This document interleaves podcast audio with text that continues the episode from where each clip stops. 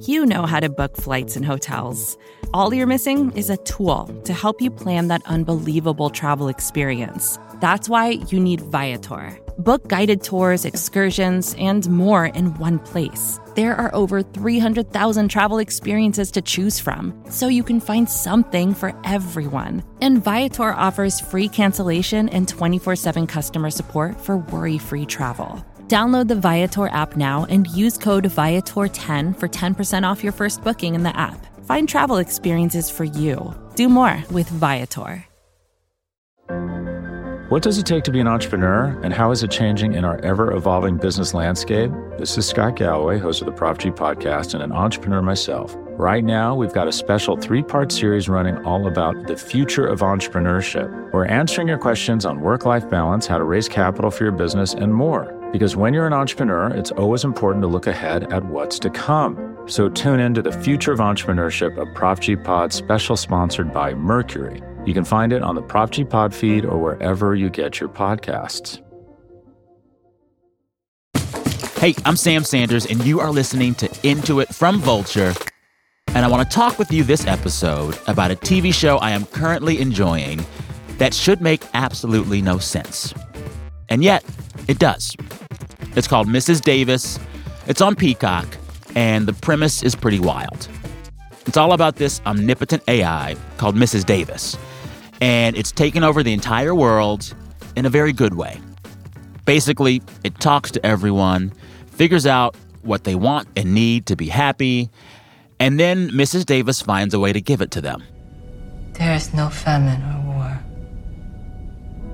All who want a job have one. She has healed and united us and given purpose to the purposeless. This AI seems perfect, and most people love it, but there's a resistance. And in the show, this resistance is led by a nun, played wonderfully by Betty Gilpin. Is it talking to you right now? She wants to be talking to you. Well, I want to be left alone. And there is literally nothing it can do to change my mind about that. If this premise alone isn't wild enough for you, it gets wilder. Jesus shows up, there's a search for the Holy Grail, and even more that I cannot tell you right now. This episode, we'll talk with the two creators of Mrs. Davis, Tara Hernandez and Damon Lindelof. I'm going to talk about how they made this very unhinged premise work so beautifully. And yes, I'm talking about that Damon Lindelof from Lost and The Leftovers and Watchmen. He will talk along with Tara about what it means to run a show and not run a show. Tara is the showrunner for Mrs. Davis, which means that Damon is kind of in the passenger seat for this one. Also, Damon's going to get really honest about his time running Lost and some of the regrets he has over the environment he was a part of on that show. All this to say, if you love good TV and hearing about how good TV is made, you will love this chat. Listeners, one quick note we taped this interview before the Hollywood writer's strike began. So, no strike talk in this chat. All right, with that, here's Tara Hernandez and Damon Lindelof. Enjoy. So, to start, and this is for you, Tara, because I think it's from your childhood, why Mrs. Davis? Why the name Mrs. Davis for the AI? Uh, so, so as you just so beautifully described Mrs. Davis and her or its personality, which is this benevolent leader who we turn to in times when we're learning and trying to figure things out, but can also keep us in line. And all those characteristics uh, we felt early on were sort of reflective of a teacher. And my teacher who had the most impact on my childhood was Mrs. Davis. Uh, she was my first and second grade teacher. And it felt that uh, it was common enough name where would also, uh, throughout making this show, many people have had, a lot of people have teachers of Mrs. Davis, but they're, they're sort of warm fuzzies around that name. Yeah, describe Mrs. Davis for our listeners. I'm very curious she wasn't the warm, fuzzy teacher, magic school bus, Miss Frizzle. In my recollection, she still sort of treated us like adults, which young Tara very much wanted to be treated like, like an adult. And so um, what I kind of say is she she had very direct relationships with each student and i think was able to kind of assess their needs so at one time she had told me that i was very intuitive and that i should always trust my intuition and that stuck with me I think she told my brother that he only sees the world as glass half empty. so it, again, it wasn't the warm fuzzy, but it sort of had this very like personal touch. So when we were looking at the identity of our app and just thinking that it can't just treat everybody equally, but like really individualized approach, she she came to mind, and I I love her dearly to this day. And so, I mean, in the show, the premise is that like Mrs. Davis, the AI, is trying to help everybody, and she's uniquely and specifically talking to everyone to help them find their true joy, right? Mm-hmm. And that is not really like most AI you see depicted on screen. Usually, the AI is literally trying to kill us. Mrs. Davis ostensibly wants to make us happy.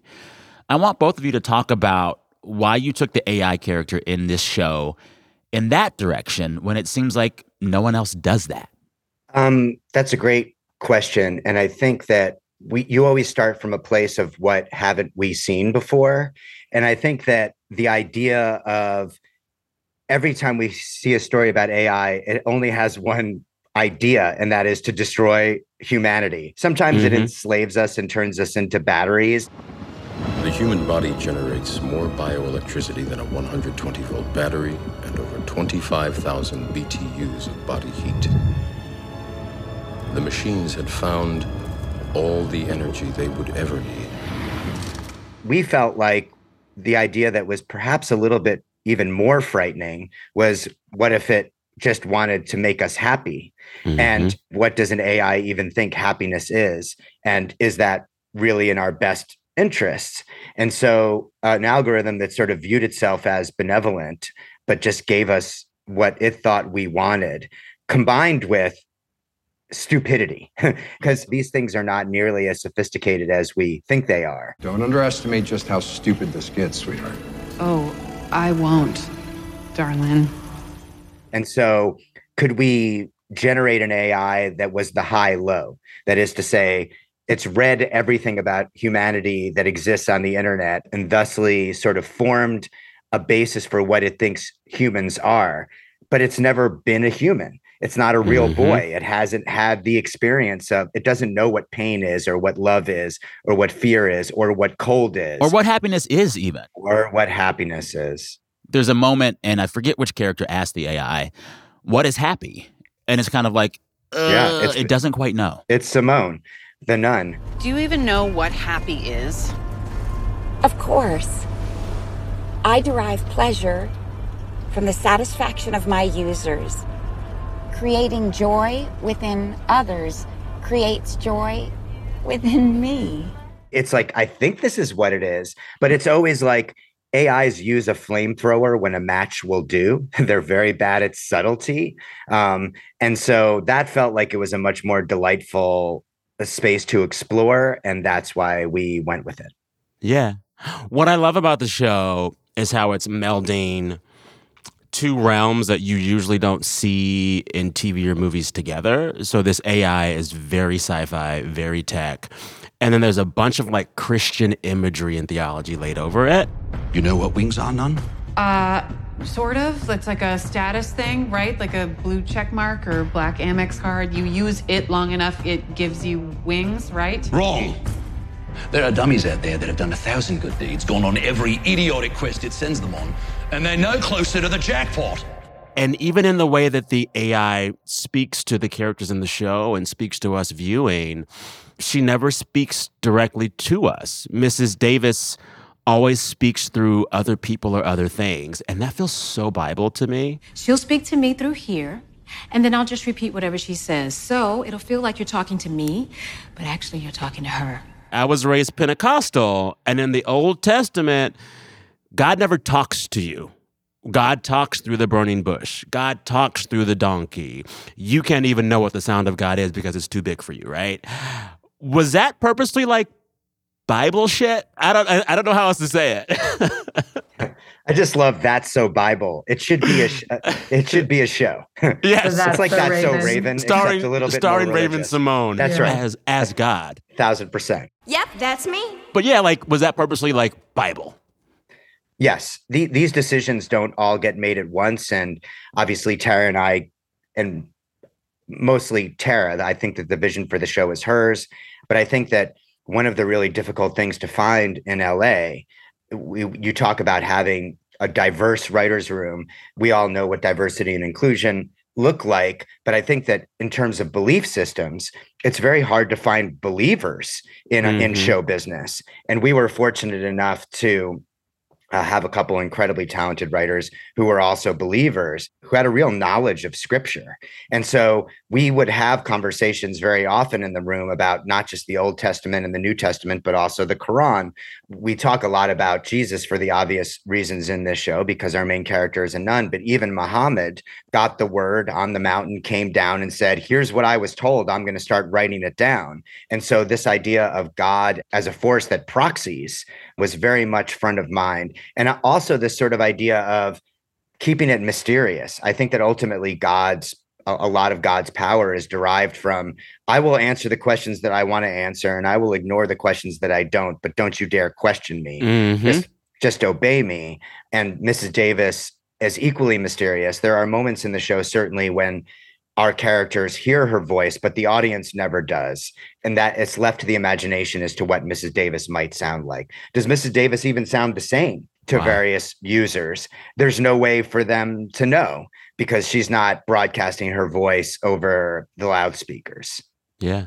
Was there a specific moment in the writer's room where one of the Christians in the room was like, well, actually, like, was there a moment you can like recall where it's like, oh, I'm so glad you were here and knew this Bible?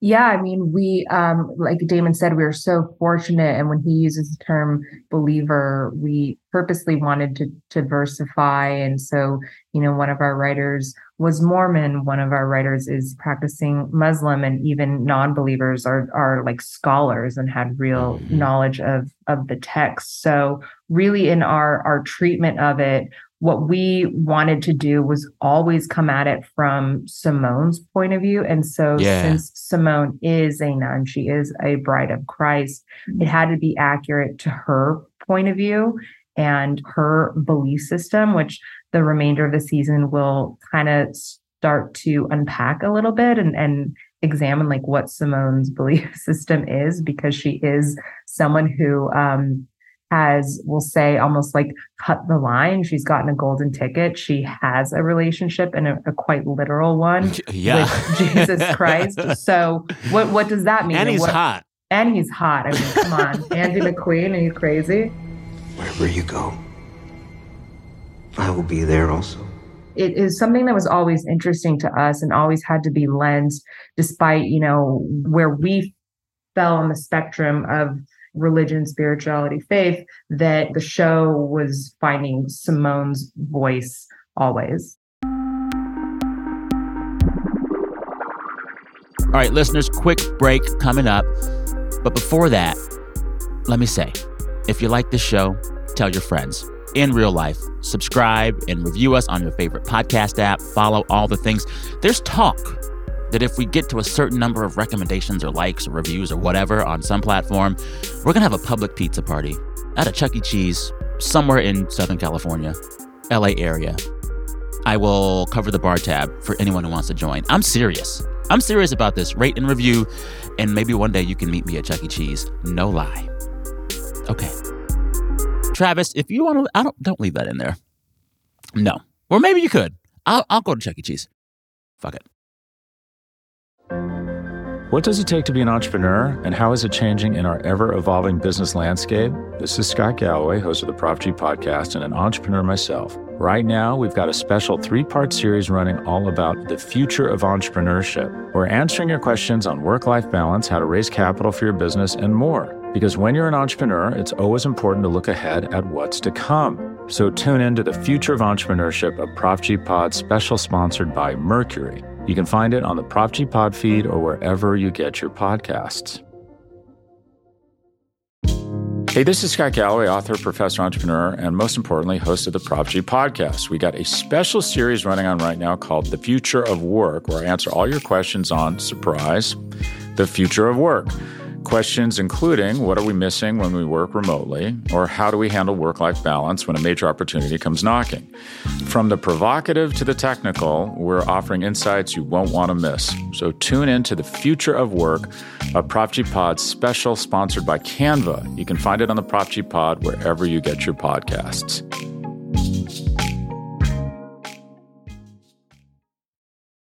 Why aren't more shows doing this? I've been watching and I'm like, oh, this is really refreshing. Like, I like seeing the Christian imagery in there. And like, I don't need television that is like telling me to worship Christ, but it is nice to see some of the religious touchstones I grew up with in a prestige show. And I feel like usually the kind of shows that get the awards and the buzz, they either ignore Christianity or they mock it. And Mrs. Davis is doing neither. It's it's it's just kind of just, you know, having a good time with it in a Mm. in an interesting way. Why aren't more shows doing this? Most of America is in some way vaguely believer. The the short answer is I don't know, and the slightly longer and more pretentious answer is I think for the reasons that you just identified, Sam, religion and religious belief is viewed as radioactive and divisive and dangerous. Mm-hmm. I think that the idea of like a show like Seventh Heaven, which is sort of like devoutly kind of like um safe, you know, it's just a Yeah. chocolate chip cookie. Yeah. Uh, is like oh people go like, oh, that's a religious show. But this idea that you you speak about where it's sort of like, why is religion not more at the forefront of any prestige show, considering it's such a significant part of what it means to be alive in the world, even in the year 2023. And so on a show like Friday Night Lights, which is set in Texas, you see that, you know, there are characters who become devoutly religious. And that's just a representative of of who people are. I think that there's a fear of getting it wrong. There's a fear of offending. There's a fear of proselytizing. And so mm-hmm. this idea of one of the very first things that Tara said to me, and I think this might have even before she pitched the relationship between Simone and Jay, was this is a nun who is a real, her faith is like not going to get shaken. This is not a Mhm. losing her faith story. I really want to understand why a woman would choose this way of life in a contemporary era. And I don't want to make fun of it. I want to explore it in the same way that Sister Maria exists in Sound of Music. Yeah. I, I don't want to make fun of it. And it was like, got it. Because I've been really interested in exploring belief and religion through a, a lot of my work in a slightly more dark and sometimes cynical or depressing way to do the same thing. Because I think that religion, for the most part, provides a lot of lift. Yeah, sure. There are dangers in terms of saying my way is the one true way.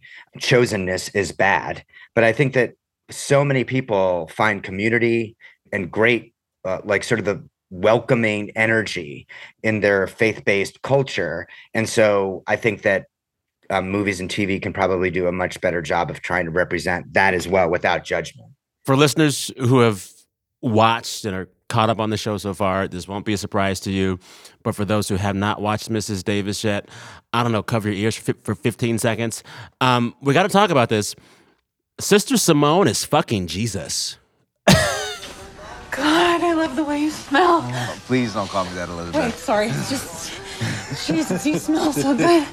like that's happening and when i saw it start to happen my little texas christian stuff was like mm-hmm. oh they better not oh they mm-hmm. be- no you no you can't and then it happens and mm-hmm. it's okay and i'm wondering like how you strike that balance because if anyone were to be offended by a nun fucking jesus it would be this pentecostal church kid whose mother was a mm-hmm. church organist and it worked for me mm. how did you get that right? Like, how did you talk all about religion in this show without like totally flipping off Christians who might be watching it? Yeah, I mean, well, thank you for for saying that. And it, you know, it's it's no, but not like for real. Like, I was like, oh, it's okay. It's You okay. both, It was yeah well, full pearl clutch on that. But I think you have to know that it, it, always scares us. And when we sort of say our answers, it's not without like weeks and weeks of discussion. You know, we're able to like in these interviews sort of distill it down to like, here's a simple answer, but it's not without those days where like we're doing this and then you go home and you can't sleep because you think like, why are we doing this? And I'll say on the one hand, getting to represent faith through Simone's lens and Jay in this way. I, I, mean, I'll be quite honest, it is a bit wish fulfillment as well, because you're sort of saying this is how it would be so great. Like we have Mrs. Davis, this great benevolent algorithm that doesn't exist in life. And that's wish fulfillment that we would get direction and purpose from using it. Um, so on the other hand, you know, we have this space that is, we'll just say sex positive and that is um, love positive and a representative of that faith saying, you know, I love all people. And um, so, how do we do that? And again, lens it through Simone, which is this always wanted to feel like a marriage, this always wanted to feel like it was going to go through all the stages of a, a, relationship through the marriage construct. And, you know, it would have felt probably juvenile to attack it without sex involved. So, how do we do so in a way, to your point, that doesn't flip off the audience? Because that's never the intention but honors that this is kind of scary and we're gonna we're gonna tiptoe into it but we're gonna do it bravely and beautifully and i have to really give that to you know our performers betty gilpin and andy mcqueen who who treated it with all the care and love and our director alethea jones of kind of that episode that that shows their marriage and shows their honeymoon we'll say moment and and just did it through such a beautifully lensed presentation that I think you do have people saying, well, you know, that's nice and more beautiful than, and, than and, and yeah. I think I would just add that I was raised inside the Jewish faith, uh, the Jewish mm. culture, and the Old Testament. And this is not a knock on Judaism, but the idea of love and love from God is not woven into the culture. It's crime and punishment. yes. And so the New Testament comes along, uh, the sequel, uh, the re- or the, the reboot, you know, uh-huh. like, and and th- and that frame has a lot of love in it, and particularly as it's lensed through God's only Son. And so, this idea that Jesus loves you um, unconditionally, how do you dramatize that in mm-hmm. a story?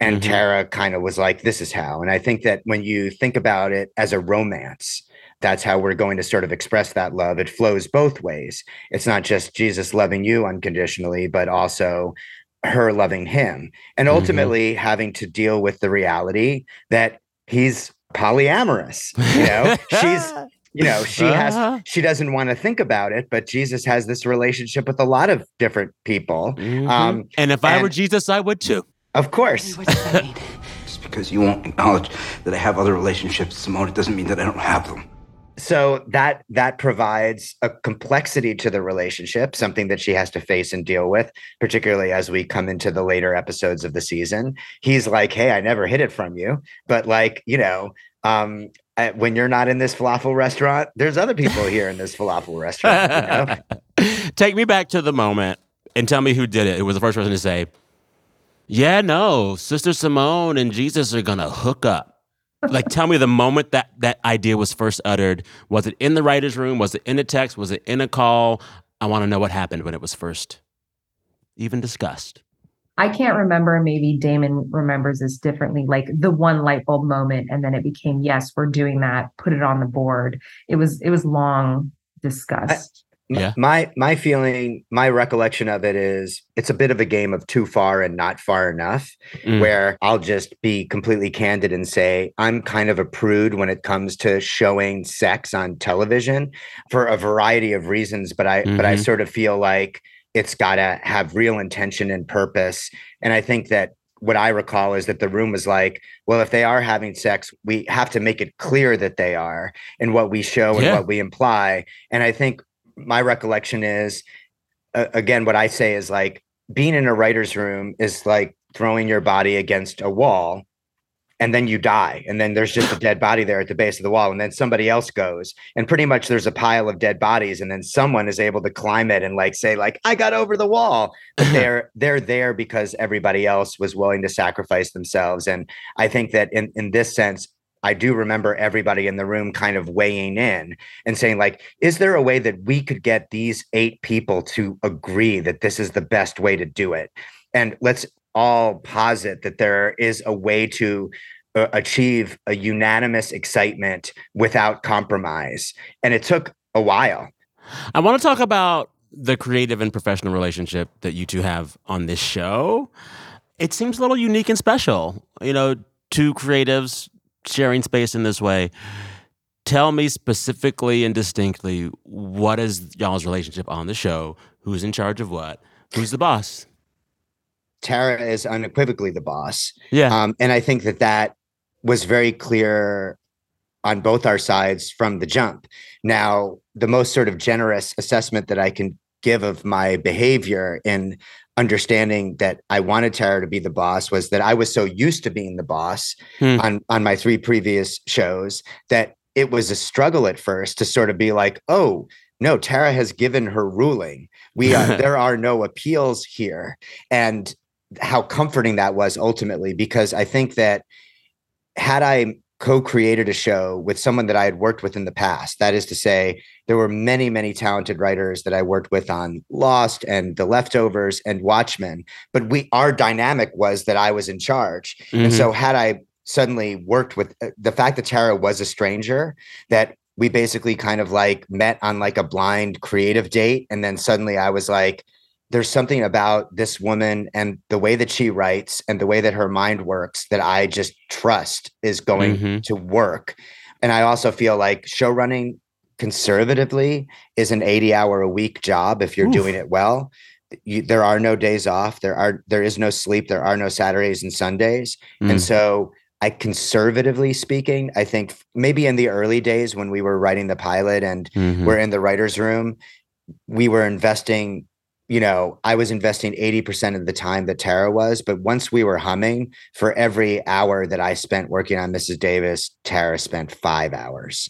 And that's just what it that's what it is. She's the one who woke up every morning and had to respond to uh, 50 new emails that appeared while she was sleeping. And I got CC'd. Yeah. Tara, what was it like? You're running the show, but you got this guy in the room who was like Damon Lindelof. Like, Yeah. I mean, how did you navigate it? And and be honest.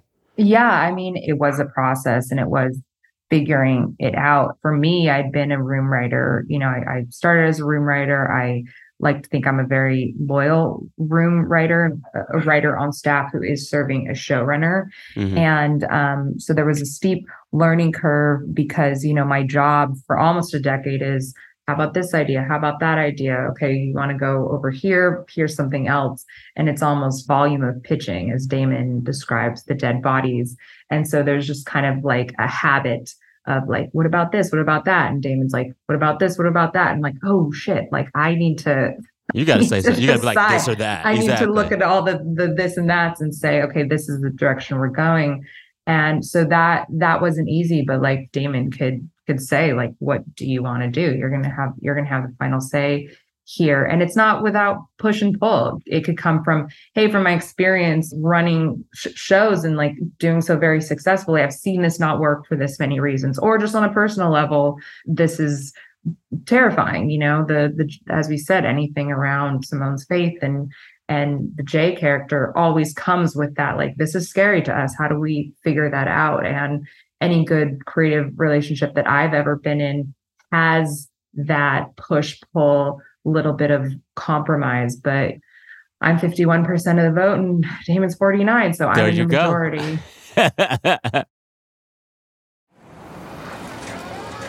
Vox Creative. This is advertiser content from 26.2 Team Milk and their new docu-series Running Sucks. Is running the worst? Yeah. Do you love it? Do you hate it? I hate it so much.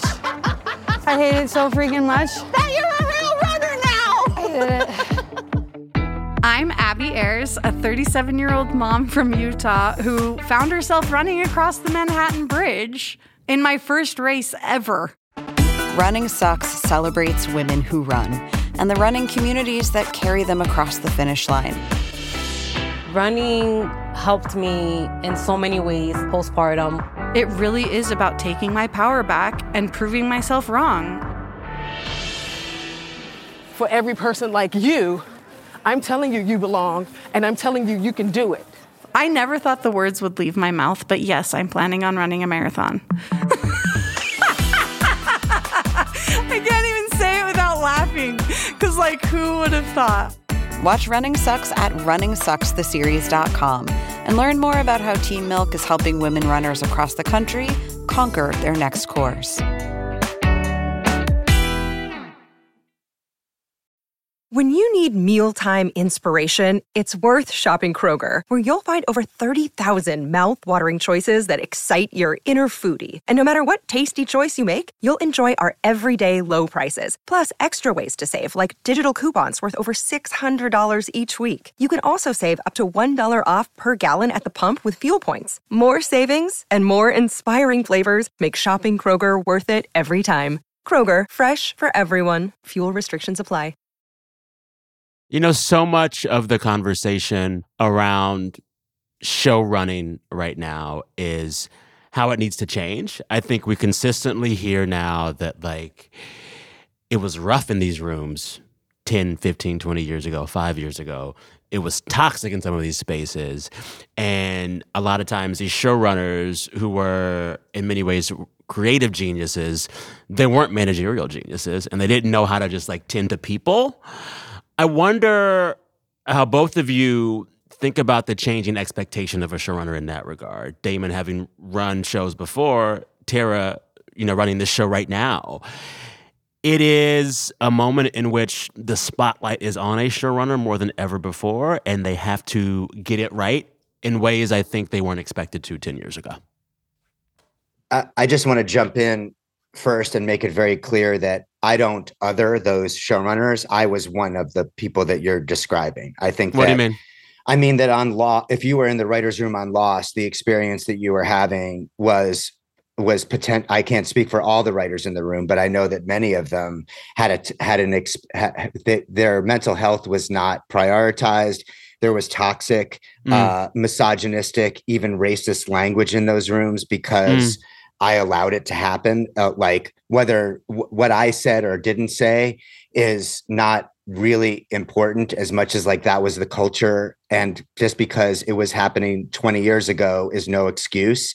I've tried to reach out to many of the people that I know were hurt by that culture, some of whom have accepted my apology and granted forgiveness, and others of whom are completely within their rights to say, leave me alone um, and all i all i can tell you is that i became aware of that behavior and tried to iterate forwards uh, ultimately arriving at a point you know where i think that i'm 50 years old now and part of the job is there's a finite amount of microphones and you have to put down the mic and let someone else pick it up.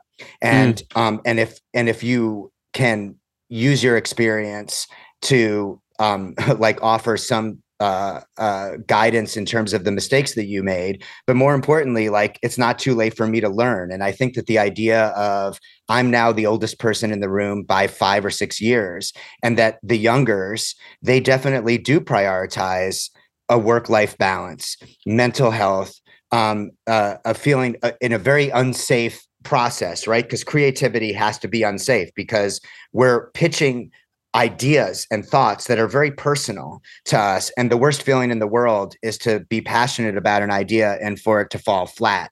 And Mhm. that's the job. But there are other parts where you can circle back, where you can say, that could have sounded like really harsh what I said in there. That just was not happening at all. I was not taught how to do that.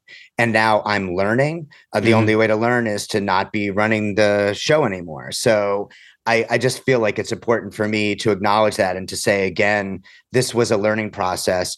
All of us, not, we entered into this space.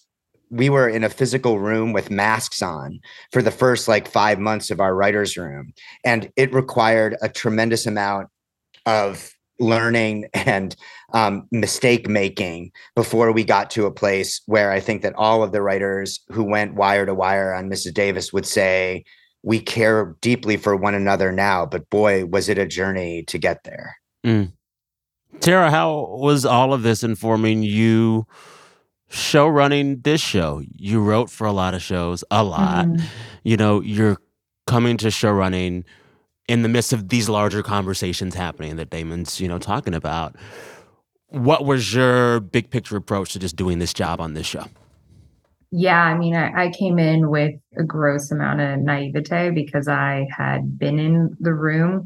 I've seen success, I've seen failure, but um, it's it's such an incredibly different job, and it is so incredibly hard. It's because what you're being required to do and where you're needed extends far beyond the room. But I would say the safety of that room is so critical making sure that you have the systems in place to succeed just as a human being, having successful relationships and therapy or medication or whatever it is that helps Yeah. you get by so that you can then support your room because we're all scared and we're all terrified. And I think that's just something that we would just never have talked about uh, a decade ago, probably even in five years ago. And I've been fortunate to witness the transition. But yeah, I'm still I'm still absolutely learning. But um, the success of others and their their safety is your success. That's, Yeah. that's the bottom Yeah. line. Yeah. Damon, I heard you when you're talking about Lost and what folks have experienced there. You're very forthcoming about what role you might have played in things and very forthcoming about wanting to make amends. But I'm wondering, like, have you made peace with whatever that experience was? I'm not sure if peace is the goal. I think Mm. um like I I think that I've become comfortable with the idea that I I may not be worthy or deserving of peace. Like it's something that I just have to wrestle with. Again, I Mm. think not to go back to what we were discussing earlier with the the, the beauty of Judaism uh, uh, is this idea of like it's about wrestling. It's not about winning, you know, and it's not about losing. It's about struggling. And I think that the idea of trying to reconcile, you know, uh, do, do I I don't want to get to a place where I'm constantly depressed or I can't sleep. But but but I also sort of understand that like forgiveness is a thing that you can assign to a deity. It's something that you can assign to the people that you hurt. Uh, but most profoundly, it's the thing that you have to assign to yourself. And Mm. so I think this idea of like, I'm not really entirely in a place right now at this moment in my life where I'm like, I forgive all of the bad behavior that I've engaged in professionally. Um, I'm still trying to reconcile and understand it without um, without inflaming, with, without putting that on other people. Um, so it's not necessarily peace, but it is this sort of idea of like it, it's okay to not be entirely okay with it. Um, Mm. and that that's that's a that's a, a weird bedfellow of peace. But like I think that there was a time where it was very hot, you know, and now it's more lukewarm. Mm. I know we got to wrap. I know we're time. Your PR folks are like, wrap this shit up. but back to Mrs. Davis. If there is an omnipotent AI in our world, like let's say this year, and Mm. she's like, I want to give you whatever you want to make you happy. What do y'all want? Tara, then Damon. Wow. Um, sensible gun laws.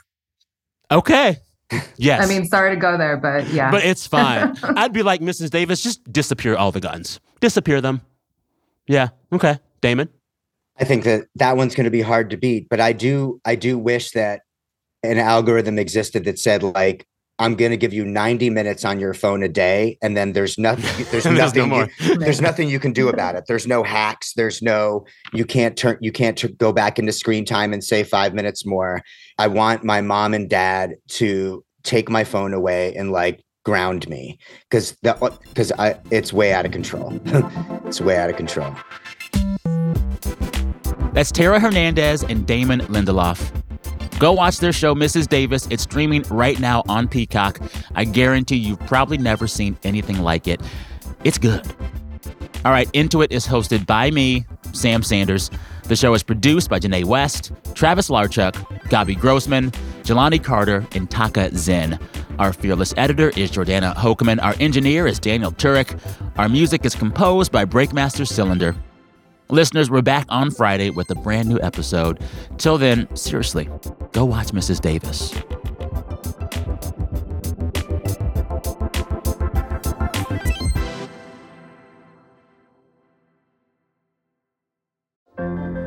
What does it take to be an entrepreneur, and how is it changing in our ever evolving business landscape? This is Scott Galloway, host of the Prop G podcast, and an entrepreneur myself. Right now, we've got a special three part series running all about the future of entrepreneurship. We're answering your questions on work life balance, how to raise capital for your business, and more. Because when you're an entrepreneur, it's always important to look ahead at what's to come. So tune in to the Future of Entrepreneurship, a Prop G Pod special sponsored by Mercury. You can find it on the Prop G Pod feed or wherever you get your podcasts. Why do you run? Why does anyone? I always thought that runners loved running, and that's not the case. Most runners hate running, but they choose to do it. In the new docu-series Running Sucks, brought to you by Team Milk, Abby Ayers learns why women runners everywhere are driven to go the distance. It really is about taking my power back and proving myself wrong. Team Milk is about fueling women's performance and helping them along their marathon journeys. You can sign up now for the inaugural Every Woman's Marathon taking place in Savannah, Georgia on November 16th, 2024. Learn more and register at everywomansmarathon.com.